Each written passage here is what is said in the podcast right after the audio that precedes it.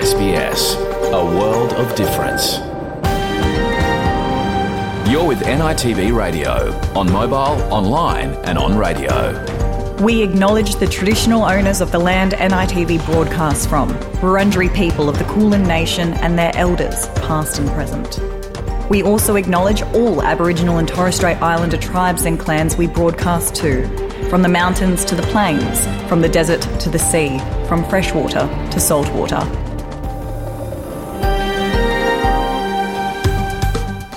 Yama, and welcome to NITV Radio. Coming up in your program this Wednesday, the 19th of April, we'll be joined by Auntie Geraldine Atkinson, co chair of Victoria's First People's Assembly. She's joining us as the term of the current assembly is soon coming to an end. And as we'll hear in our conversations, nominations are now open to all Indigenous people in Victoria to nominate and participate in the upcoming electoral process to select people they want representing them in treaty negotiations with the Victorian government. On NITV Radio today, we also look at the ongoing parliamentary inquiry into the Indigenous Voice to Parliament, a process that is examining the proposed changes to Australia's constitution. We also have the story of former MP and ultra marathon runner Pat Farmer in his effort to run 14,000 kilometers across Australia, championing Voice to Parliament. This story is coming to you after the latest news, broadcasting from Naarm on the Kulin Nation. Bertrand Tungandame I am Bertrand Tungandame. Australia Day 1972 saw the first Aboriginal embassy erected outside Parliament House. The native title legislation must be amended. And they've walked this land so many times before anybody came. I am sorry.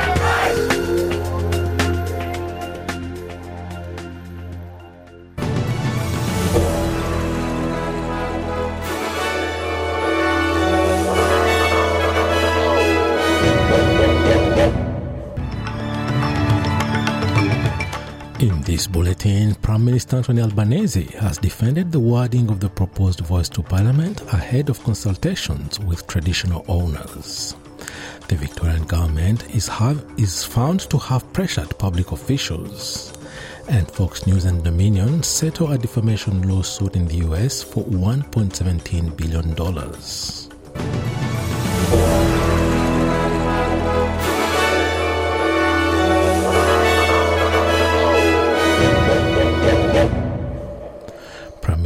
Albanese has defended the wording of the proposed Indigenous voice to Parliament, dismissing fears of possible High Court challenges. It comes as traditional owners from far north Queensland and the Torres Strait Islands are due to give evidence as an inquiry into the proposed body resumes. Mr. Albanese tells 2SM Sydney the prospect of case of cases being brought by, being brought before the courts due to the wording had been shot down by Australia's top constitutional law experts. This is a legally sound proposition and makes it very clear that Parliament's in charge.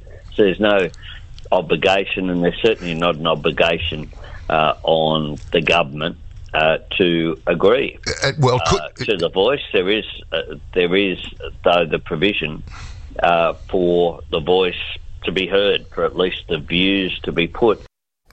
A First Nations Advisory Council has been established to help the NDIS better engage with Indigenous people as advocates call for major reforms. The federal government announced an overhaul of the National Disability Insurance Scheme uh, yesterday. Making the scheme more accessible is one of Labour's aims, acknowledging First Nations people and those from migrant backgrounds who are underrepresented on the NDIS and receive less funding. Damian Griffis is the CEO of the First Nations Disability Network. There's at least 60,000 First Nations people with disability across Australia that are potentially eligible for the scheme. What we're also not clear about is how you define participation. So it's not enough that you just have a plan done. We actually want to, uh, that needs to be about are people getting outcomes? Uh, are they actually genuine participants in the sense of their lives are, are changing for the better? Or is it simply a matter that they've had a plan done?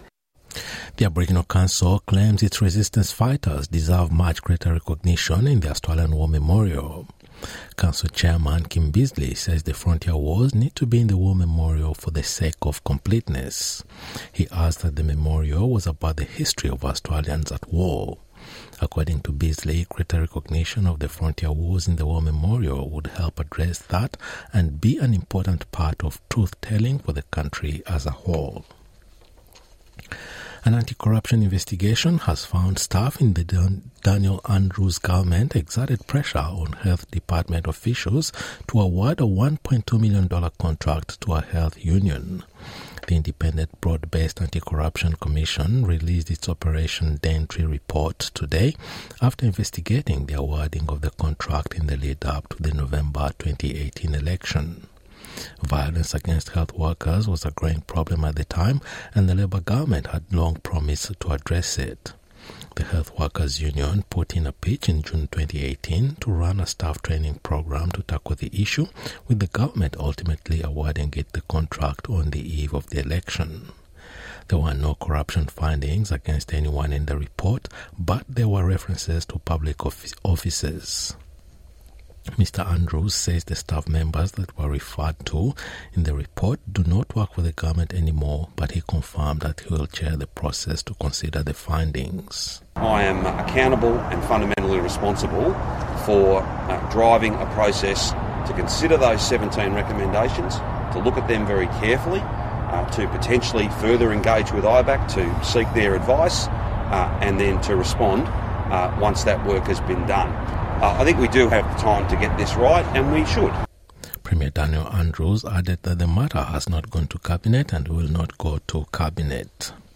The federal government has announced a new National Electric Vehicle Strategy NEVS in a bid to get more environmentally friendly cars onto the nation's roads.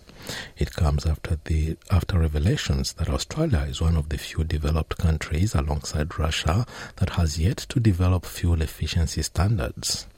One, one of the NEVS goals is to make Australia a more approachable market for electric vehicle developers, which in turn will provide consumers with greater options.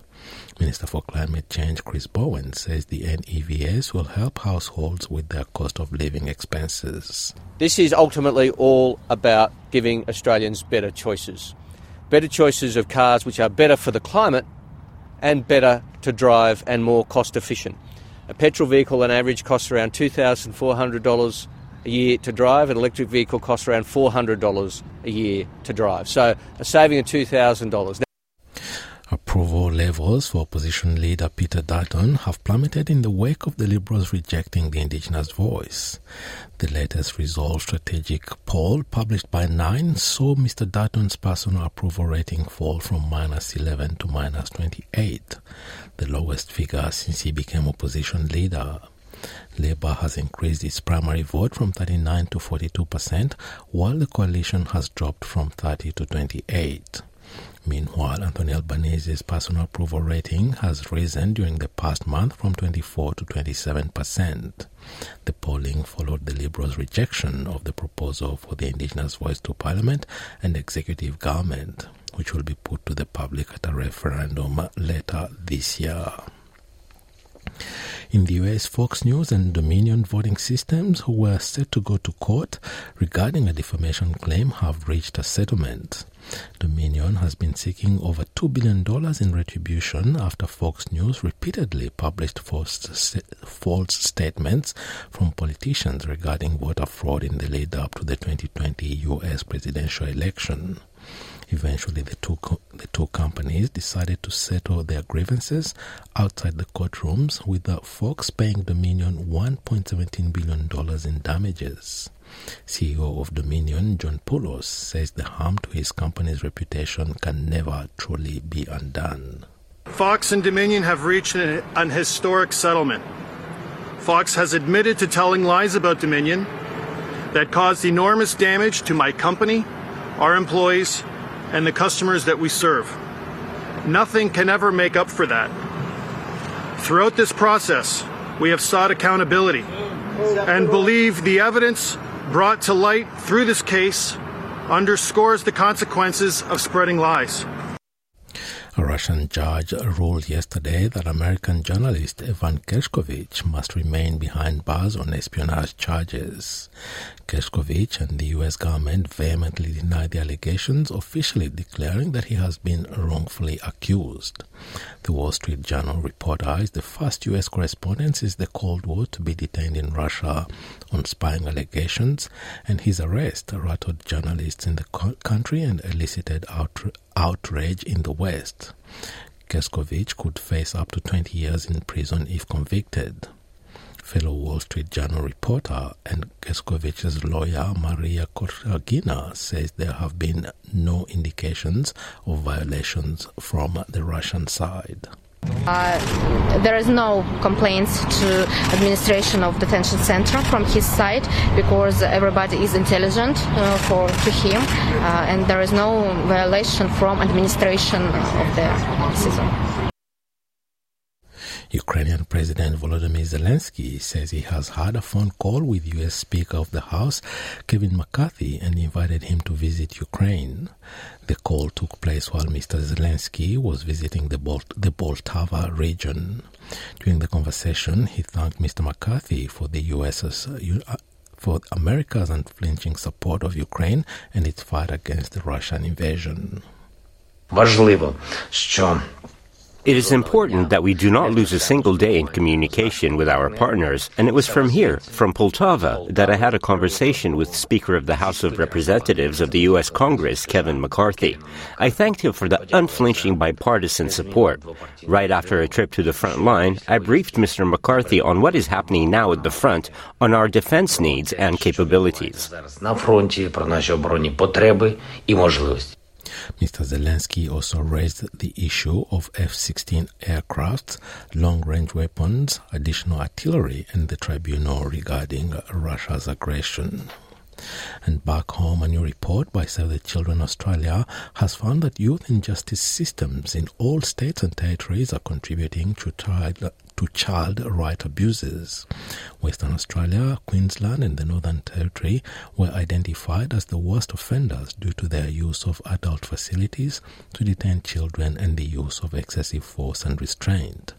The report recommends an urgent, an urgent nationwide overhaul, including the introduction of national youth justice standards, independent oversight of youth detention facilities, and raising the minimum age of criminal responsibility to at least 14 years. The report also suggests that detention should only be used as a last resort when all other intervention efforts have failed. And to sport in football, AC Milan and uh, current trophy holders Real Madrid have become the first teams to advance to this season's Champions League semi-finals. The Rossoneri were able to hold off fellow Italian Napoli for a dramatic 1-1 draw that saw them advance thanks to last week's 1-0 win at the San Siro. Meanwhile, the Spaniards doubled their wins over Chelsea, beating them 2-0 at the Stamford Bridge with a brace by Brazilian winger Rodrygo.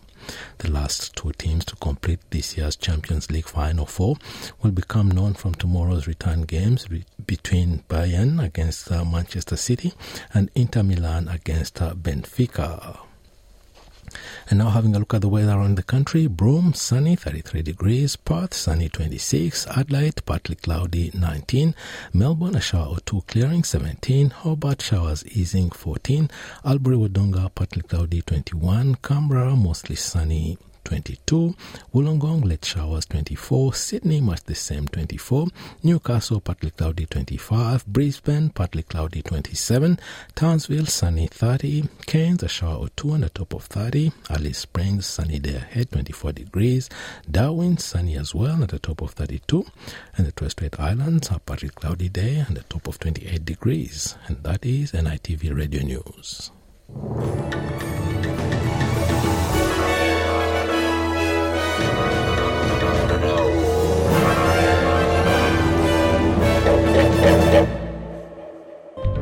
NITV Radio, Monday, Wednesday, Friday at 1pm or anytime online.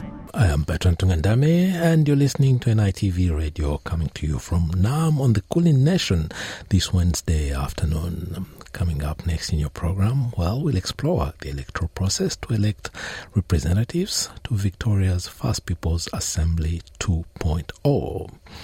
We also explore consultations currently underway around the wording of the voice referendum. We also have a story of Pat Farmer as he's embarked on a 14,000 kilometer run across Australia, championing Indigenous voice to Parliament. First, a call to all First Nations people in Victoria to have their say in voting for the First People's Assembly 2.0. You're with NITV Radio. Auntie Geraldine Atkinson, co-chair of Victoria's First People's Assembly, is joining us as the first term of the First People's Assembly is soon coming to an end and nominations for the next term are now open. Auntie Geraldine, the First People's Assembly represents Aboriginal and Torres Strait Islander people on their journey to treaty in Victoria. And you're urging Aboriginal and Torres Strait Islander residents of Victoria to nominate and have their say in uh, the upcoming elections, especially that the deadlines are quickly approaching. We've been working over the last three and a half years, well, it'll be three and a half years in June, is when our term finishes because, as you said, nominations have opened. So on Monday they opened, which was the 3rd of April, and they'll close on the 24th of April. Then after that, voting will occur. So voting is going to start from um, the 13th of May to the 3rd of June, 2023. What we want to do is we want unite people to nominate. Um, if, if they want, we want, you know, traditional owners from Victoria to put their hand up and uh, to represent their people on First, First People's Assembly of Victoria because it's really important that this is the next stage. We've done all the work in preparing the Aboriginal community and Torres Strait Islander community living in Victoria to be involved in the negotiations for treaties. So the Assembly will negotiate a statewide treaty, and then what will happen is there will be localised local traditional owner treaties. So they're the things that are going to take place, and that's what will happen when this next iteration, which we're calling Assembly 2.0 because we were the first, so the next one's Assembly 2.0. So they will then be involved in ensuring that treaties are then negotiated with the Aboriginal community, Torres Strait Islander community, with the state government here in Victoria it's a very, very uh, important process uh, that uh, really people have been calling for for many, many decades. And finally, things are moving. Uh, it seems like a, big leap forward uh, compared to what's happening in other states. Well, it certainly has been a big leap forward. And what you're saying is right. You know, it has been called for generations, you know, for decades, and that people have wanted um, a treaty uh, you know, wanted it nationally. Uh, but we were we were fortunate here in in Victoria that we've got a progressive government, and we went to government through um, community forums, community meetings, and asked that uh, you know that this having the ability to negotiate treaties and having a democratically elected council is really about ensuring that we do have that self determination to make sure that what we're doing is, is negotiating what's going to to be to get better outcomes for uh, our mob here in Victoria. You know, it's going to we'll be able to to negotiate, particularly with the statewide treaty things. You know, things that are going to be about looking at you know sort of justice in particular is is, is been a focus here in Victoria about get, creating change there. We want to, to raise, in making sure that they raise uh, the age of responsibility to 14. It's, it's for 10 years old, and 10 years old don't deserve to be locked up in jails. They need to be in school and kept in communities. It's about looking at, you know, the bail justice laws because we've had things that have happened where, you know, sort of deaths in custody, that people have died in remand on bail because they weren't they were refused. So justice is really important about having an impact an important impact on that, about looking at you know really more employment, better education, looking at affordable housing and better health issues. So a whole range of things that, that we're, we're going to be able to have a say in policies and strategies within those areas that affect our communities and making sure that you know we're, we're talking to government and we're, we're, we're voicing what we need to government for change in those areas. Yeah, since uh, the last uh, installment, uh, since uh, you said uh, First People's Assembly Point One uh, came into being and started sitting and working on the road towards treaty, we've had a census. so uh, the population, uh, First Nations people would have increased or decreased in the state depending on what the census uh, results would be. Is the new assembly going to have the same number of representatives, or it will change according to the to reflect the reality of the census? It, it, it will have. There will be an increase in the seats within the metropolitan Melbourne area because that's where the biggest population is, and that's where the, the biggest increase was. So they'll it'll it'll be increasing seats in, in that area, but within the regions with northeast, northwest, southeast, and southwest, it'll still remain. There will be three uh, general uh, elected seats, but in those areas we also have um, traditional owner groups that are part, that are registered Aboriginal parties that are part, come under the Cultural Heritage Act here in Victoria, and uh, they have ten seats uh, there, there, are 10 of those, so they'll be represented by, uh, those 10 seats will be represented by one of their nominees.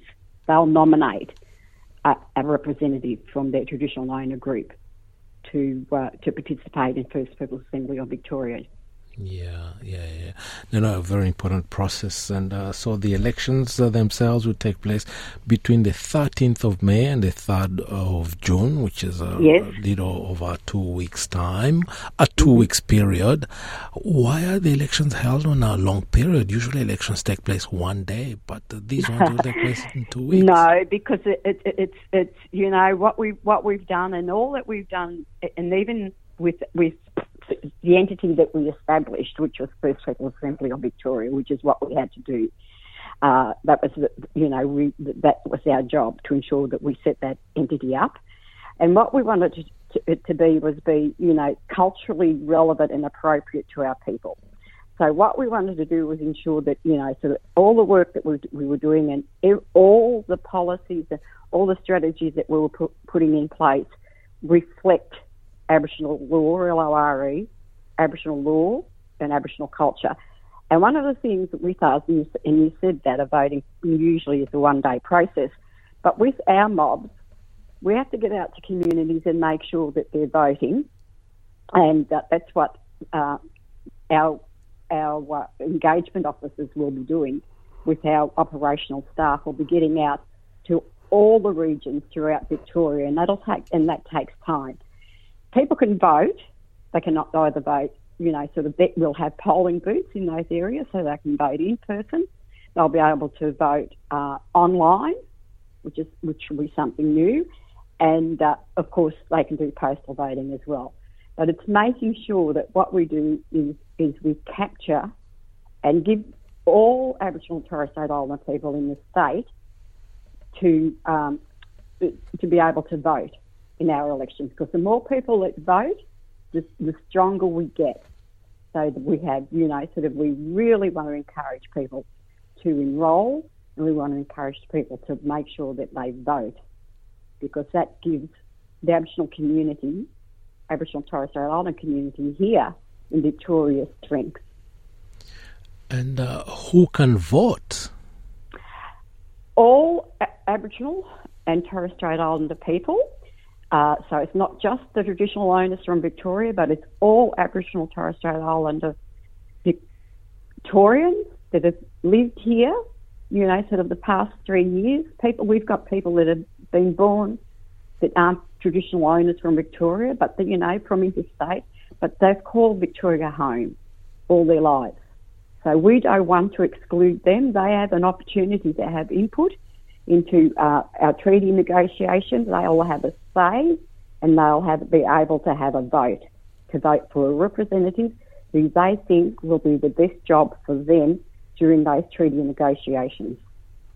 This uh, treaty, Victoria Treaty process is uh, progressing very well, going well in uh, the context of the state. But in the background, we have a voice to Parliament and uh, whether the various campaigns in favor or the two campaigns in favor or against, especially the one against, uh, Mhm, has, uh, yeah. has uh, kind of um, sparked other discussions. What comes first, a treaty or voice?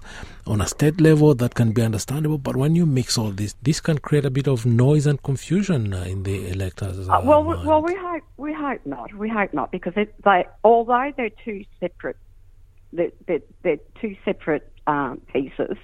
Really, they're about the same thing. And it's, you know what we did was we we instituted that voice, which would be the First People's Assembly of Victoria. That was our voice. And then the second thing was about working then towards how we then progress with the treaty. And in that process also, uh, what we were able to do, we were able to get a truth telling Royal Commission uh, agreed to by government. So, you know, what we've done is here in Victoria has been voice, truth, voice, truth, and treaty. It, and it's similar to what, you know, sort of what uh, people are running, you know, particularly in relation to the Uluru Statement from the Heart. And we, and there is a really big, uh, I'm, I personally uh, agree and uh, would and want to campaign for uh, the federal voice because I think that's you know that's really important and it's really important that we have the ability to from what we've done here in Victoria to feed into that process. Yeah, especially Victoria is more advanced than the federal level because uh, what you But we'll get there. The federal level will get there. Yeah, yeah. And I think the referendum is going to be so very important. And I think that you know the recognition that it need that recognition of First Peoples of this country need to be in the Constitution, and we also need that voice that's enshrined in the Constitution as well, because that's where you know we're going. There's that the gains are going to be made. Precisely what we want to do here in Victoria, we want that to happen uh, nationally as well. Auntie Geraldine Atkinson, thank you very much for talking to us today. Thank you very much for talking to me about it and about making sure that we highlight, you know, that we are going to elections uh, for First People Assembly here in Victoria within the next few months. Thank you. Join the conversation on radio, online, and mobile. You're with NITV Radio. Back. You're listening to NITV Radio coming to you from Naarm on the Kulin Nation this uh, Wednesday afternoon. Now, as you heard in our conversation with uh, Auntie Geraldine Atkinson just before the break, well, uh, Victoria's First People's Assembly 1.0, uh, their term is uh, soon coming to an end, and nominations are now open for mob across Victoria to nominate for the next assembly and uh, they'll have to vote in that assembly for people who will negotiate a treaty on their behalf. Most importantly, Auntie Geraldine highlighted that nominations will close in a few days' time, in less than a week's time, exactly on the 24th of April, and elections will be held over a two week period between the 13th of May and the 3rd of July. Coming up next, uh, we still stay in politics, but on a national level, with the consultations currently underway with the traditional owners over the wording of uh, the upcoming uh, referendum on Indigenous voice to Parliament. But first, Jessica Mauboy in Because.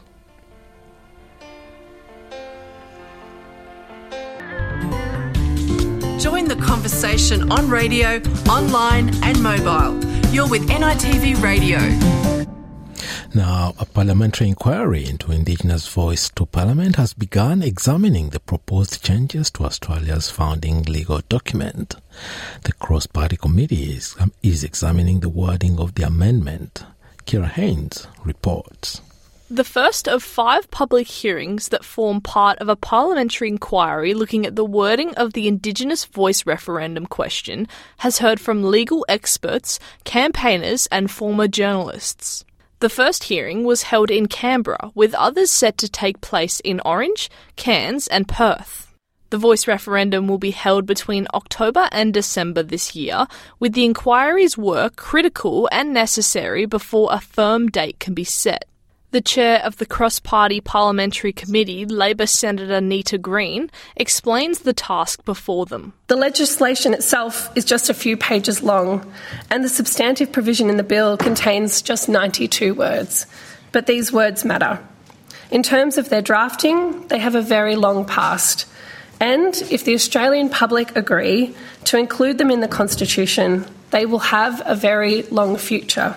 The inquiry has heard from legal experts, Uluru Statement campaigners, former judges, and practicing barristers. Pat Anderson is a prominent human rights advocate and co chair of the Uluru Dialogues. She says the message from Indigenous people across the country has been consistent in dozens of dialogues she has joined on constitutional recognition. This process is unprecedented in our nation's history and is the first time a constitutional convention has been convened with and for First Peoples. The dialogues engaged 1,200 Aboriginal and Torres Strait Islander delegates, an average of 100 delegates for, from each dialogue, out of a population of approximately 600,000 people nationally. I just wanted to stress that it's really important that you understand this process. We didn't dream it up. This is your process over nearly 12 years. 12 years, 11 reports, and 8 processes have led to one proposed change to the Constitution to enshrine a body called the Voice, with Parliament to have the power to make laws with respect to its composition, functions, powers, and procedures. A key sticking point is Clause 2, which allows the Voice to make representations to Parliament and executive government on matters relating to Aboriginal and Torres Strait Islanders.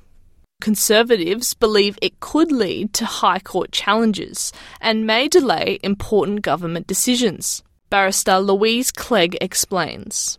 Executive uh, government should be removed if, if that is a decision that is being looked at. it, it is um, always the, the entrenchment should be more minimal to be safer, and then one can build a statutory framework with bigger um, rights um, a, a serious um, statutory voice around that. There's no doubt that that could happen, um, but the entrenchment should be smaller. But constitutional experts argue the wording is legally sound. Constitutional law professor Anne Twomey says the High Court is not in the business of trying to destroy government. The reason for re- leaving it broad was to avoid the justiciability problem because we didn't want people running off to court saying, oh, you can't say this and you can say that and having fights about it. It was deliberately made broad so it wouldn't be an issue that was about to be litigated.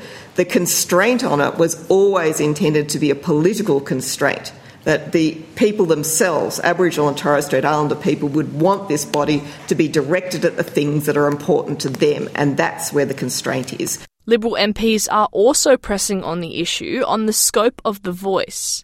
During the first day of public hearings, Liberal MP Keith Wolahan raised those concerns with constitutional law professor Megan Davis, who is a key architect of the Uluru Statement from the Heart. Do you accept that the right includes laws and policies in the following areas uh, healthcare, tax, and national security? Uh, what is your view on those three areas? I think in relation to the words you're referring to, it's going to be context specific. It will make representations in, in relation to matters relating to Aboriginal and Torres Strait Islander peoples, and that is a decision for the voice to make. This six week committee process has revealed the nuances which come with amending the Constitution. Ultimately, its success will come down to a simple message to persuade the country. One prominent member of the government's referendum working group made an impassioned contribution. Professor Marcia Langton was one of the first witnesses called before the Joint Select Committee hearing into the Voice to Parliament referendum on Friday. She believes Australians will support the voice, seeking to unburden themselves from the past. And most Australians are becoming more aware of this and uh, I think do not want uh, to pass on to their children the terrible feeling of boasting about a nation that's basically built on removing the Indigenous people and disempowering them. The committee is due to hand down its report on May 15. Kira Hain, SBS News. Visit sbs.com.au slash NITV radio. Welcome back. Now, former MP and uh, ultramarathon runner Pat Farmer is aiming to run more than 14,000 kilometers in support of the proposal for an Indigenous voice to Parliament. The run actually started on Monday, April 17, in the country's southernmost capital, Hobart, and will cycle the country over the next six months before finishing at Uluru. Kuntamari Croft reports. He runs tens of thousands of kilometres around the world, raising funds for charities, including the Red Cross. But Pat Farmer says his latest venture is his most important. It's run for the voice, to support the voice referendum and to support the yes vote, to try and help all Australians know and understand the importance of this referendum uh, and to encourage them to get behind that in a very practical way.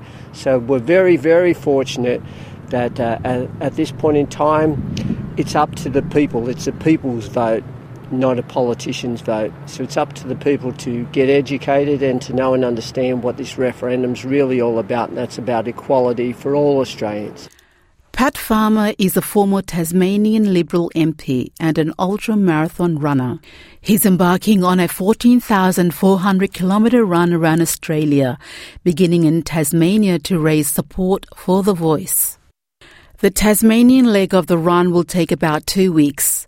Mr. Farmer will then fly to Perth before running up to the west coast to Broome and over to Darwin before cutting across to Townsville and heading down the east coast.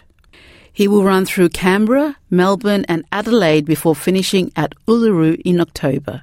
Rodney Dillon is a Palawa elder and chairman of the Aboriginal Heritage Council. He says the voice to Parliament is an important step for Australia. We want to be there when decisions are being made about our people for us. Uh, we want to be there and understand where this goes and, and why our people are in such a low socio-economic group, why we're at the bottom of every pile there is in social orders, how we address that. This is one of those ways that we can start to address that.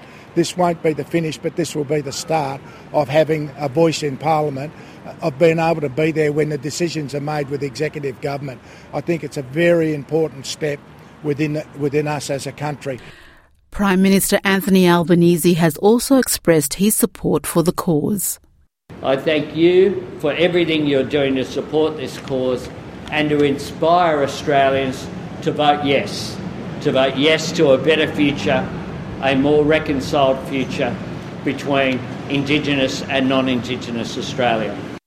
Despite the support on show in Hobart, not all in the Tasmanian Aboriginal community support the voice, with some arguing for a treaty instead. Nala Mansell is a spokeswoman for the Tasmanian Aboriginal Centre. She explains.